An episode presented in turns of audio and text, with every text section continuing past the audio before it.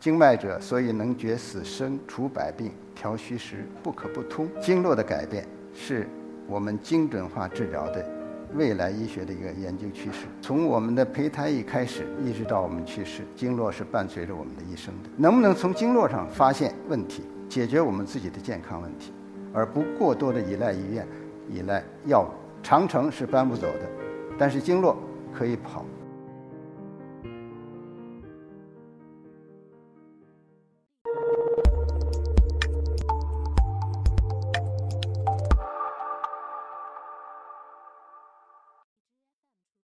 我已经工作了五十多年，是拿手术刀的外科医生。给现在好多病人在看病的时候，谁也想不到，您到底是中医啊，还是外科医生啊？我说我是拿刀的外科医生。在国外给他们讲课的时候也问我，所以这里头就有一个故事：一个老外科医生，中医的情节。我怎么喜欢上的中医？先把我的经历跟大家说一下。六十年代中期，我大学毕业，怀揣着。做医生的梦想走出了医学院，可是那时候的政府要求是把医疗的工作重点放到农村去，一竿子插到了农村最基层。大家知道还人民公社吗？我到了公社医院，还好，虽然是公社医院，但是还有五十张床板，还有简单的手术室，有一台小的 X 光机和一个简陋的实验室。就在这种情况下，我选择了外科。可是，在农村，你要想当外科医生，农民不认识，他只是知道你是穿白大衣的，是医生。各种疼痛或各种疾病来了以后，他都要让你看，而且就二十多个一个呃集体，我们都要轮着值班的。你可能遇到各种各样的病人，所以农村的十年，使我认识了所有的病种。我怎么对中医开始感兴趣的？我们在外科来了一个九岁的小女孩，是因为急性胰腺炎以后形成了胰腺瘘。大家不知道有没有这个概念？胰腺瘘是在外科上来讲是一个难题。破溃以后，从腹腔有一个漏口，一直流到上腹。胰腺液是消化咱们蛋白的，所以胰腺液漏出来以后，就腐蚀了她的腹壁，非常痛苦，痛的孩子。叫爹叫妈。六十年代的时候，条件非常的恶劣，没有别的，输液就是葡萄糖和这个电解质液，孩子不能吃饭，一天天消瘦。那么流出的这水就和烧伤一样，大面积的腐蚀，痛苦之极是难以想象的。当时带我们的外科专家也是没有办法，怎么办？好，说让我们吸引。农村医院没有现在的电动的吸引器，那怎么办呢？胰腺液一出来，就赶紧从漏口把胰水吸掉它，减少它的腐蚀，周围抹上氧化锌软膏。那么我们这几个实习医生，四个人一组，好，二十四小时轮着班儿，瞪着眼看，只要水出来，赶紧提，赶紧吸。不知道熬了多少天多少夜，家里没有钱，爸爸只好把他接回去。奇怪，过完春节以后，爸爸领着他回来，说：“你看看我孩子。”哦，一看脸红扑扑，非常好，非常惊讶。我是怎么好的？他说是一个戴着毡帽头、背着搭脸，给了他一包红药面，每天上两次，几天以后好了。这让我们做医生的太惊奇了，就感到咱们祖国医学是真是一个宝库，难得的。医生没有束手无策，红药面解决了，到底是什么？好了，当时的县医院。外科主任，他又是业务院长，就在县里边用大喇叭广播找这个医生，可惜没有找到，所以到现在也不知道这个药面是什么。那么在七二年，尼克松访华，掀起了中医热，西医要学习中医。我还在农村，因为工作还比较出色，有机会被送到了东直门医院，就是现在的中医药大学的东直门医院，学习了中西医结合。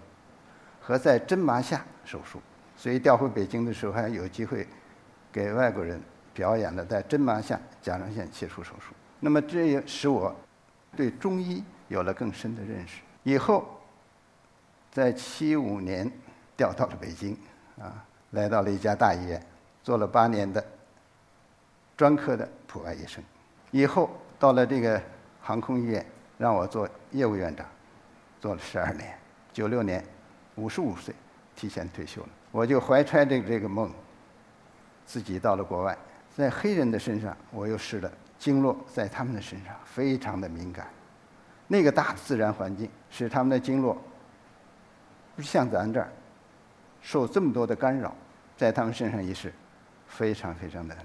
《黄帝内经》说的很清楚，二十个字：经脉者，所以能决死生、除百病、调虚实，不可不通。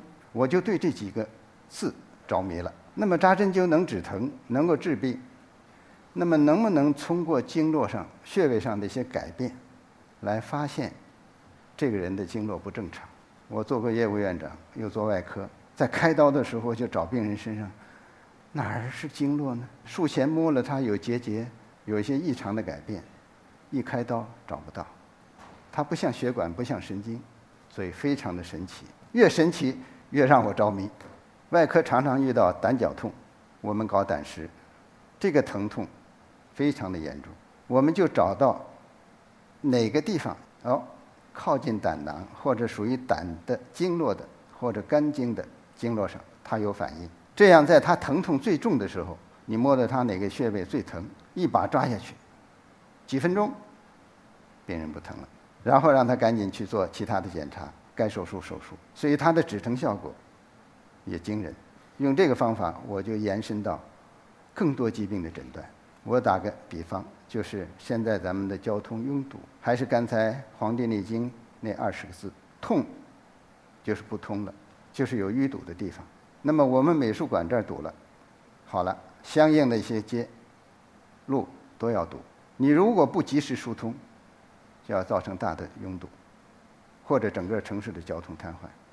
那么经络在人身上同样是这样。有些专家和国外研究呃专家联合，现在已经是破解。咱们和咱们的淋巴循环是有一定的关系。那么一个病人来了，我常常是这样，在就诊的时候，他把他的症状啊和检查的结果，包括西医的所有的现在的呃可视化这些，包括 CT 啊、核磁啊，我都要对照他的症状和影像的学的改变来去找他的经络，找到他的病在什么地方，经络上什么样的表现，通过。通经络，嗯，就知道他哪几个穴位有问题。张三可能堵在这个地方，同样是一个病，李四可能是堵在另一个地方。所以我就想，怎么能够实时检测一个人的经络的改变？比如一个人有心脏的不好，在心脏的相应的一些穴位，现在大家如果能够摸摸一下自己的腋下，啊，左侧的腋下，自己呢捏一捏，靠里侧捏一捏。看看有没有压疼，还有就是咱们的乳头的外下方叫天池穴，腋窝这个叫极前穴，所以我们的先人起的名字都是非常神奇的。太极的极，泉水的泉，天，天地的天。如果你的心脏不好，这些地方都是有反应的。所以有时候我就在查病人的时候，简单的那几个穴位就知道你的心脏状况。可是你查心电图，不见得有问题。它是到一定程度以后，心电图才出现情况。我认为呢，经络的改变是我们精准化治疗的未来医学的一个研究趋势。从我们的胚胎一开始，啊，一直到我们去世，经络是伴随着我们的一生的。能不能从经络上发现问题，解决我们自己的健康问题，而不过多的依赖医院、依赖药物，医疗的资源太欠缺。那么大家都挤在那儿去排队去看，行吗？不可能。能不能调动我们自己身体的经络，来为我们自己调理？用手来检查我们自己经络哪儿不通了？很简单，就利用我们的手。一旦你发现哪个经络或者穴位你出现疼痛了，证明它就是堵了。所以通过经络的锻炼，通过通经的一些个办法，可以使得我们达到一个更好的平衡，使得我们的健康达到恢复。长城是搬不走的。但是经络可以跑，那么经络一直在你身上，能不能通过经络的调整达到一个平衡的状态？这是值得我们今后研究的。好，今天就讲这么多，谢谢大家。